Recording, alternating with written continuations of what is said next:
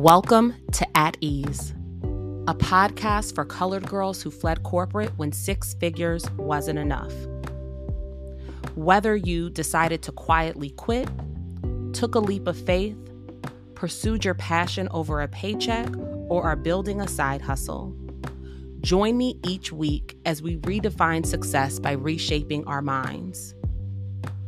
I combine my lived experience and conversations with entrepreneurs and Black women to leverage thought work, to reconnect with our bodies, combat burnout, and build businesses.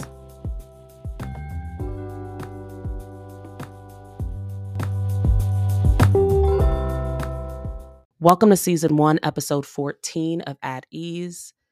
This is part two of my conversation with stylist Brandi Johnson. If you have not had the opportunity to check out last week's episode, I encourage you to press pause and do so now. And then come on back and enjoy part two of our conversation.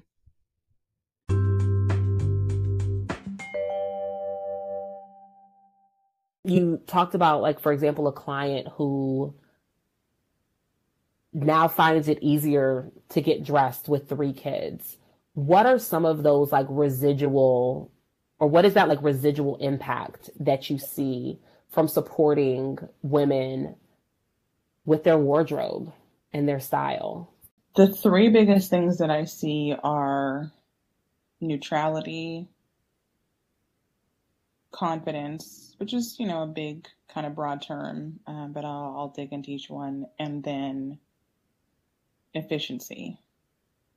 And like all of that leads to living your life more in the way that you want to live your life. So it's it's never just about the clothes. That's obviously a, a nice, a very nice byproduct of you know having a wardrobe that really works and feels like you and and all of that. But I had a client once say to me, she said, the biggest gift you ever gave me was neutrality. She said, I can mm. look, you know, I can try on, say, you know, maybe I order something online or go into a store, try on a sweater or a top, doesn't look right and I can the first thought that I have is not to pick myself apart. The first thought that I have is, oh, the silhouette isn't right for me. I'm going to move on. Done. Boom. That's it. So so all the noise around is it is it the clothes? Is it me? Is it the clothes? Is it me? You know, and we we yeah. most often land on it's me. Mm-hmm because of the way that I style, my education background is never far from from anything I do. So I actually teach women about their body shape. And because I'm not teaching fruits and I'm not teaching geometric shapes, I'm I'm actually teaching body proportions. Your body proportions don't change over time, with the exception of your midsection, which I'll talk about in a second. But meaning that you think about the top half and the bottom half of your body, right? So just like hinge at the hips, right? So top half, bottom half. If you've always had a bigger bust than hips, that will always be true unless you um, undergo plastic surgery. Same thing in the converse, right? If you've always had wider proportionally hips and thighs than your bust measurement, that will always be true. You can gain weight, you can lose weight. It's the same. It's the same. It's a ratio. Your midsection, that's like its own consideration. You know, as we age, postpartum, there's a million reasons why you might start to have a more full midsection. But with the other body shapes as I teach them, because it's about your proportions and not your body size, once you understand how to dress your body shape, you will know how to get dressed for life. And so that's where the neutrality comes from. Because you can look at a, a, a, piece of clothing, and I've taught you what silhouettes look really, you know, flatter you and look really good. And so you can just say, oh, you know, this needs to be, you know, longer, or this doesn't have enough volume, or, um, you know, I actually need something that has a deeper v neck. I mean, like, we get really technical. It's not overwhelming. It's just like, more than anything, it just confirms your intuition. 90% of the time, probably more than that, you know, you know. Like if you try on turtlenecks and every time you try on a turtleneck you feel like you look like a crazy person, there is a reason for that. There's like a there's like a, a fit reason why they don't work on you.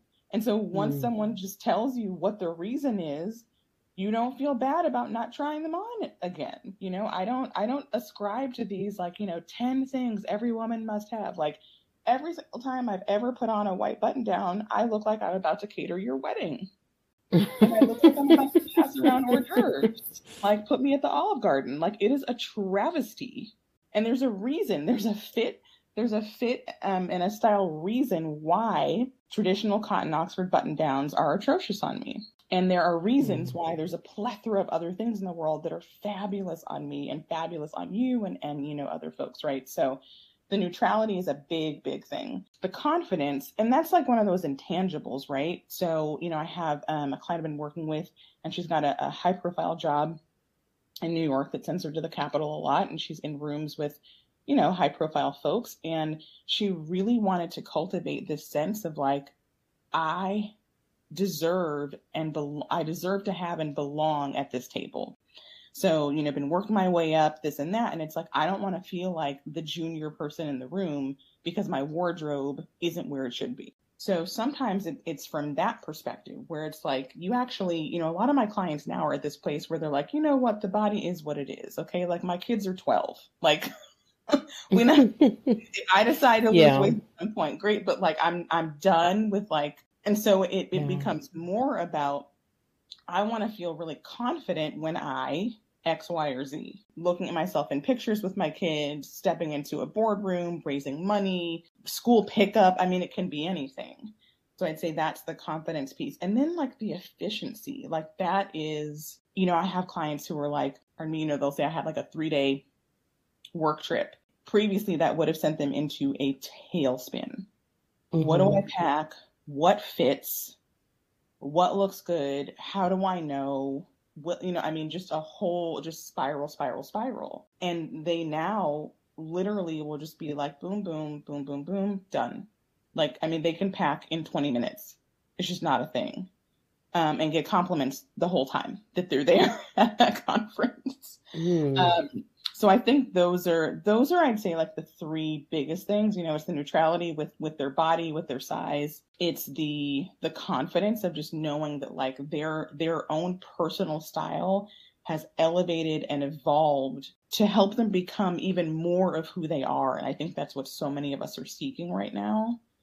Um, and then just that efficiency of just like the the time and the convenience of just like I don't have to think about what I wear anymore everything yeah. looks good and it doesn't matter if it's work or weekend or whatever you know we talk about that so i think those are the three biggest things yeah and those are three big three big things you know if if i can pack and be confident and like i don't have to think about if this is going to look good on me i mean that i'm just not even just like the physical time i'm thinking like the mental headspace as well yes. how do you create ease in your life and business?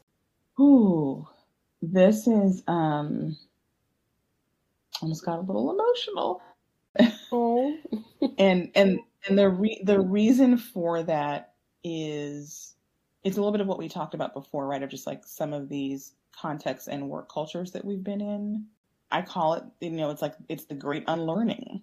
I feel like that's a Rachel Cargle term, um, but it's just that has been my journey much more so I'd say in like the last 2 or 3 years but it's been my journey you know since I started you know as soon as I I started my business was like there were so I realized there were so many things that came along with being an employee that I was bringing right with me into my business for no reason. So feeling guilty if I didn't, you know, put in enough hours. It's like what does that what does that mean? What does that mean? What's enough? Is it is it enough just because it's eight? Like, well, what did you do? Mm, yeah. what was the impact? Yeah. How are we moving? And you know, eh, there were just so many things like that where you know I would joke. I remember like the, the very first like I told you I started my business in April, so by the end of the first summer, like I had learned a lot. I also, you know, just in case this is helpful for someone, I also just like threw a lot at the wall to see what what would stick. So I knew I already had a couple clients um, in wardrobe styling but I was like, you know, that's you know one on one working with like real everyday people. I was like, what about editorial? What about this one? You know, so I worked on set. I styled, you know, assisted. Let me be clear, I assisted celebrity stylists, and then I also did like hair and makeup for weddings. I mean, it was just like anything I'd ever wanted to do. I was like, let's try it, you know. And, and at the end of the day, I found like my passion really is working with like real everyday people. But all that to say, by the end of that first summer, first six months, it was like, you know, I feel like I spend, I do, it's like I work a 40 hour work week because I'm thinking about work for 40 hours.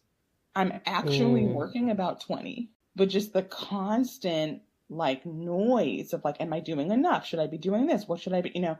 And I think just learning to quiet that and learning again to trust that I will be provided for not just you know miraculously although you know I, I, love some some divine intervention right? You know it's like it, it, but it, it's it just i've challenged my notions of what it means to like put in the work.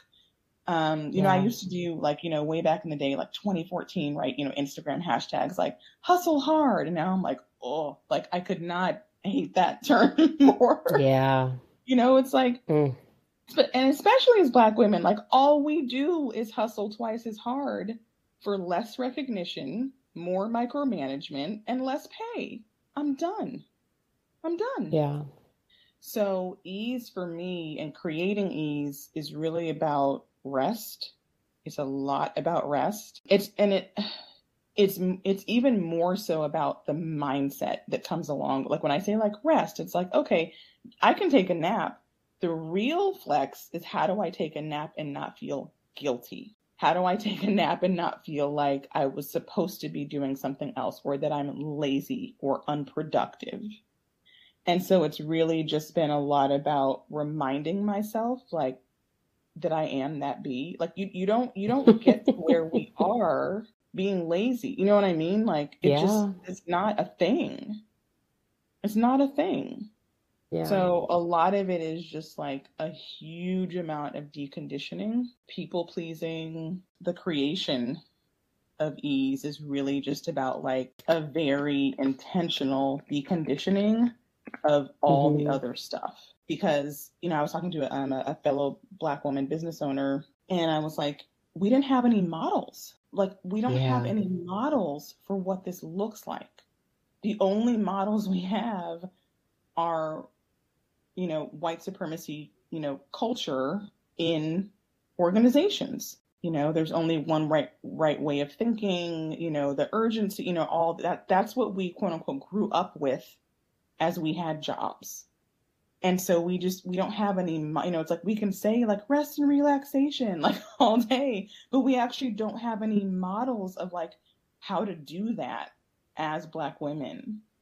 And so I think just giving a lot of grace for when we like there will be times where I'll like, you know, reach out to my team, be like, hey you guys, like we gotta do this and this and this and like let's get it done by, you know, like this X X date and it's like, why? Why are you why are you why are you hustling these people? You know, like leave these people alone. That yeah. could easily be done next week. So it's like I have to catch myself and also tell them that's something that I am working on so they can help to hold me accountable. I remember when I quit, beating myself up for that very reason like oh i didn't work long enough you know? Mm-hmm. and um then i wonder why i feel just as crappy working for myself as i did when i was in corporate. And it's because i took the same took the same stuff right into my home office.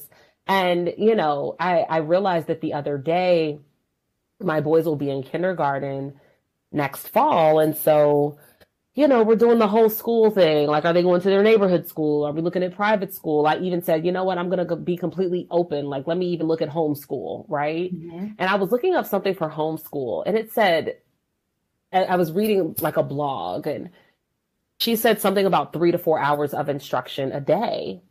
Mm. And I'm like, how? How? How are you, how are you how are you learning everything that you need to learn in three or four hours a day? And then I took a breath and I was like, oh, oh, nobody says because you're in school six, seven hours a day that you're learning more. No. Who says I have that that kids have to do that? And I'm like, oh my gosh, I'm doing it again. it's like the same thing that I did to myself when I quit. You know, we haven't even decided on homeschool, but you know, I'm already telling myself why it doesn't work, why it has to be the way that it's always been. Right. And so, yeah, that un- unlearning is, ooh, it's something else because it keeps showing up. There's no destination. It's constant.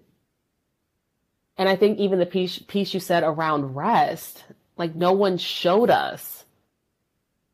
I mean, at the time that we're doing this, I'm also planning a baby shower. Mm-hmm.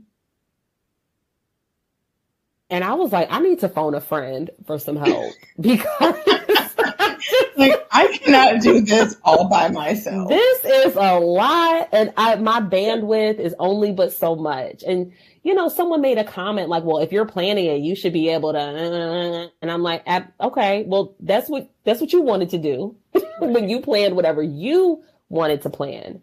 But mm-hmm. I'm not. I have learned that I can ask for help and be open to receiving it. So just like you were waiting for that next stone to take that next step, Mm-hmm. I'm waiting for the next person to show up with support. um, because I, you know, even looking back, Brandi, there were times like where I thought I was resting because like I didn't have my laptop open mm-hmm. or because I wasn't sitting in my office. And the reality is my mind was still working. Yep. That's what I'm saying. That that 40 20 split, you know, it's like, wait, I physically worked 20 hours this week, but I mentally worked 40. Like I'm still yeah. doing it. I'm still yeah. doing it. Yeah. And it takes time.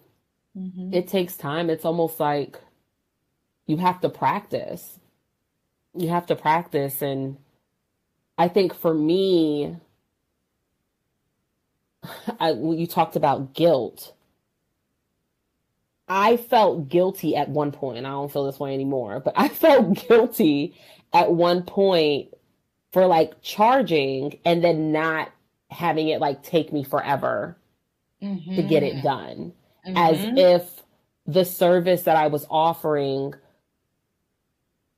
was less valuable because I wasn't stressed out and working long hours and pulling all nighters to get it done.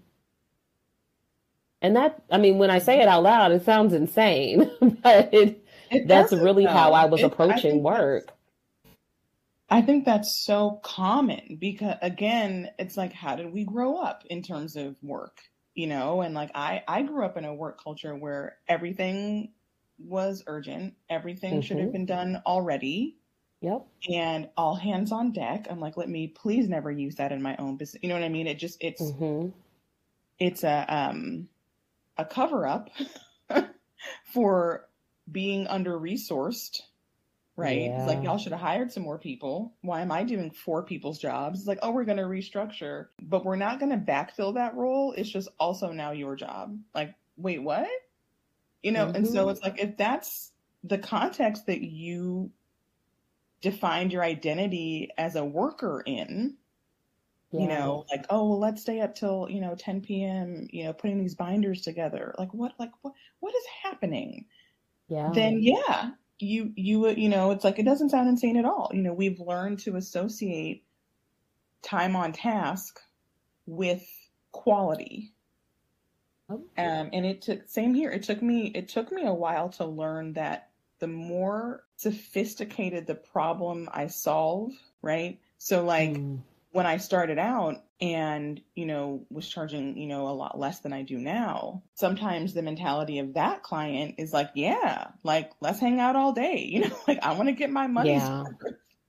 you know, versus now, the clients I have now are like, if we could do, like, I have seven more meetings. Like, if we could do this in half an hour, that would yeah. be great. You know, so I, I'm still 10 years in, I'm still challenging myself not to pad things. Oh, I mean, not that, you know, it's not valuable, but let their, that's what profit margin is. Let our skills actually get better so that we can do them faster and our clients will actually appreciate that more. It's like, who wouldn't, you know, if you had a trainer tell you, you know, we can do this workout in an hour and a half or 45 minutes and the results are the same, like what, I mean, It's like very much a no-brainer. But it's it's, you know, we will spin ourselves in circles trying to because to me that it's a worthiness thing, right? What I'm really doing mm-hmm. is with the client.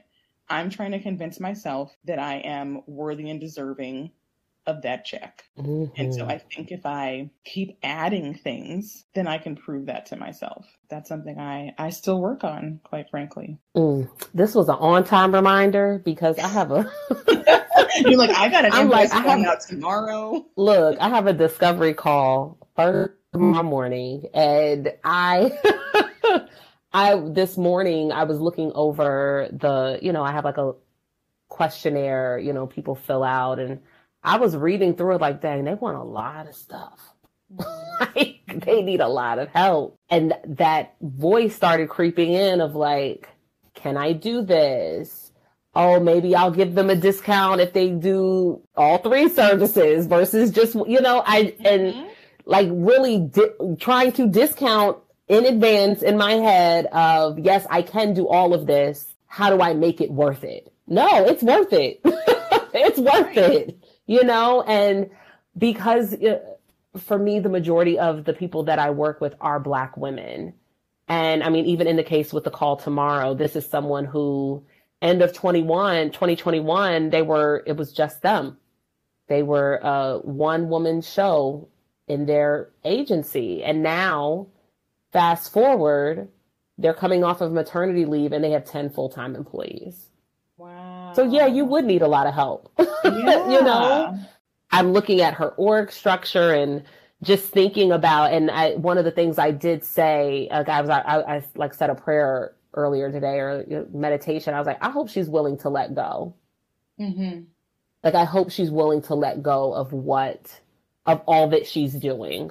And I think for a lot of us, that is the hardest part of letting go of that comfort zone about what it looked like, about what we thought it was going to look like, and the things that we've been taught or told to us throughout our careers. Mm-hmm. Letting it go and just seeing the possibility of it being different, seeing the possibility of that next step. That's the biggest challenge to me that I see with mm-hmm. when I'm working with other Black women that willingness to let go. I think to me, some of that is rooted in the consequences for us when we mess up mm-hmm. are always so much greater, so yeah. much greater than they are for our white counterparts um, or Asian, um, I would mm-hmm. say as well. And so to see if I'm going to mess up, to see if I really should have had this position in the first place. So I think you know some of that I, I and I hadn't really thought of this before. I think I think that's a trauma response. You know, I mean, I think yeah.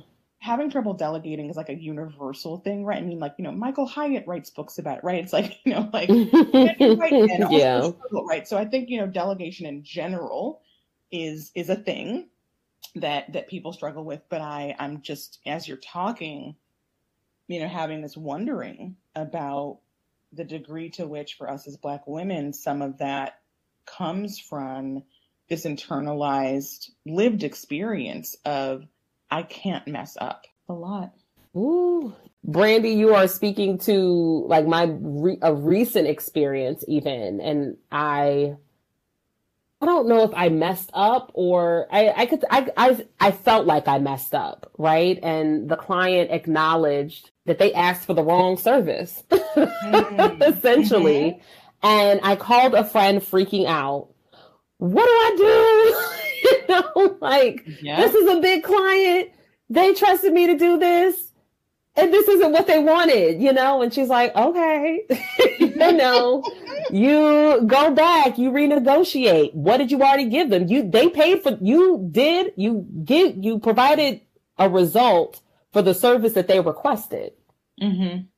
The onus is not on you because they made the wrong request. Yeah. And I was like, oh, when I tell you we all need that friend, you know what I'm saying? Because I yeah. think we all, you know, have had those those moments where you're, you know, you hit send or something, and you're like,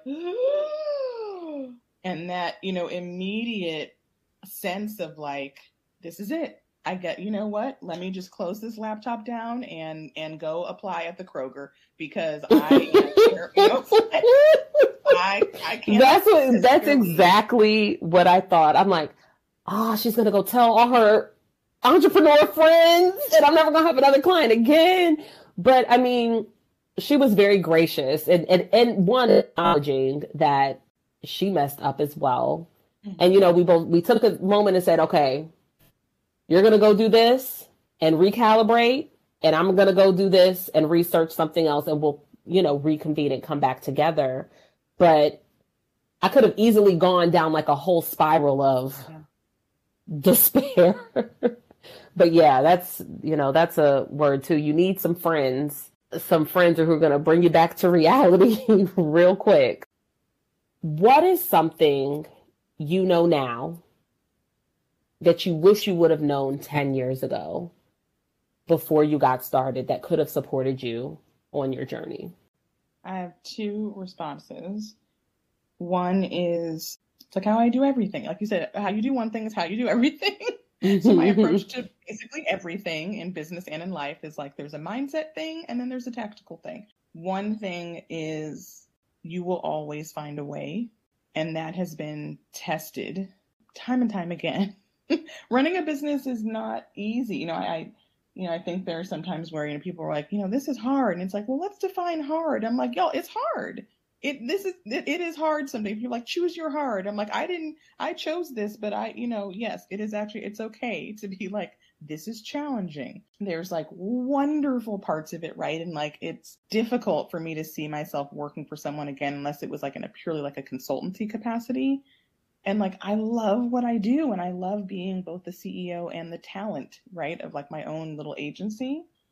Mm-hmm. but there are a lot of moments where just you know like we were just I mean we were joking but like where you really just feel like do I just shut it all down and like do something else? Because like am I am you know have I failed?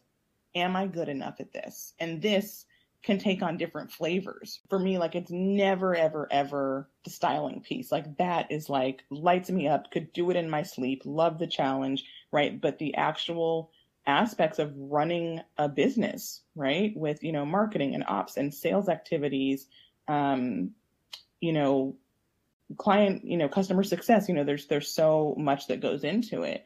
That'll, that, that can, that can rattle a person. So I'd say that's a big one of like, you will always find a way because I always have. And then on, on the more like tactical side, it is get yourself good business friends and business hires. And I think you really need both.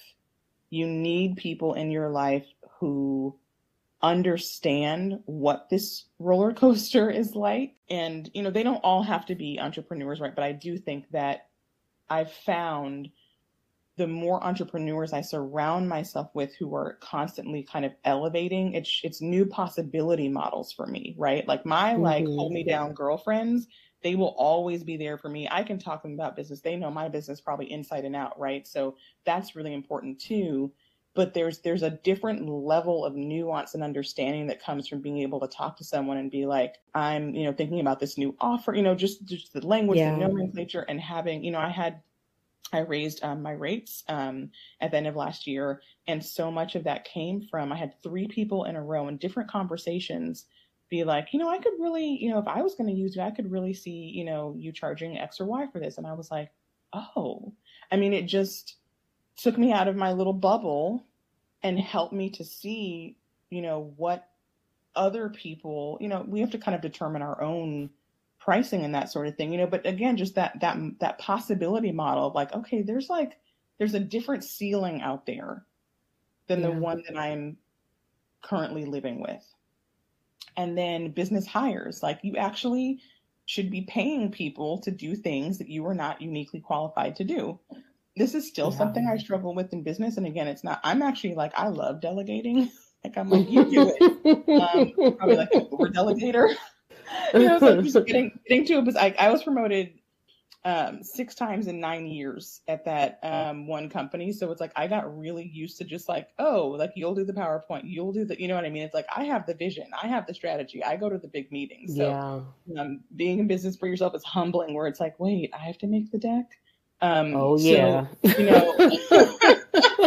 like it takes me like nine hours and it still looks terrible. Like thank God for Canva. Be willing to figure out who your first hire should be. Doesn't have to be a full time hire, you know what I mean? But just like get the things off of your CEO plate so that you can start to figure out like well what should like i have a whole org chart for my business none of the seats are filled because that's going to take some more capital right? But like i shouldn't say none. I have um, a couple of um, contractors who are wonderful. But in terms of thinking like long term like full-time hires right? Like those it's it's right now it's a vision. But i know where i'm going. Like i know what that structure could look like. Um, and that yeah. helps me to make you know really you know more informed decisions in my business around you know what i'm looking for and and who those people could be so i'd say those are my what i what i what i um, wish i would have known when yeah. i started out I love it i love it i also love that you have a proposed org chart because i think everyone should you have to have that vision and you have to dream you know, about mm-hmm. what what your business will look like. Uh, thank you so much, Brandi. I really appreciate you taking time to talk today. Tell us where people can find you. Definitely. And thank you, Kristen. This this was the conversation I I didn't even know I needed um, oh. today. I knew I knew it would be great, um, but there were just so many moments of insight and um, just sisterhood and, and, and all the good things. So thank you so much. I appreciate it. And thank you for having me on. Um, You're welcome. I am uh, mostly on Instagram from a social media standpoint. Um, at Brandeis Nicole. Uh, Brandeis Nicole is my my handle for for all things uh, social media. So um, that's my Instagram. Um, I do have a free Facebook community called Style for Smart Cookies. You search that, you can request to join. We have a lot of fun in there. Um, and then other than that, you know, I'm I've got a newsletter that goes out. Um, you can access that from my website, and those are the the primary places you can find me. So I hope you have a great week, rest of your week, and um, I'll be talking to you again soon. I'm sure. Yes, absolutely. Thank you so much. You're welcome.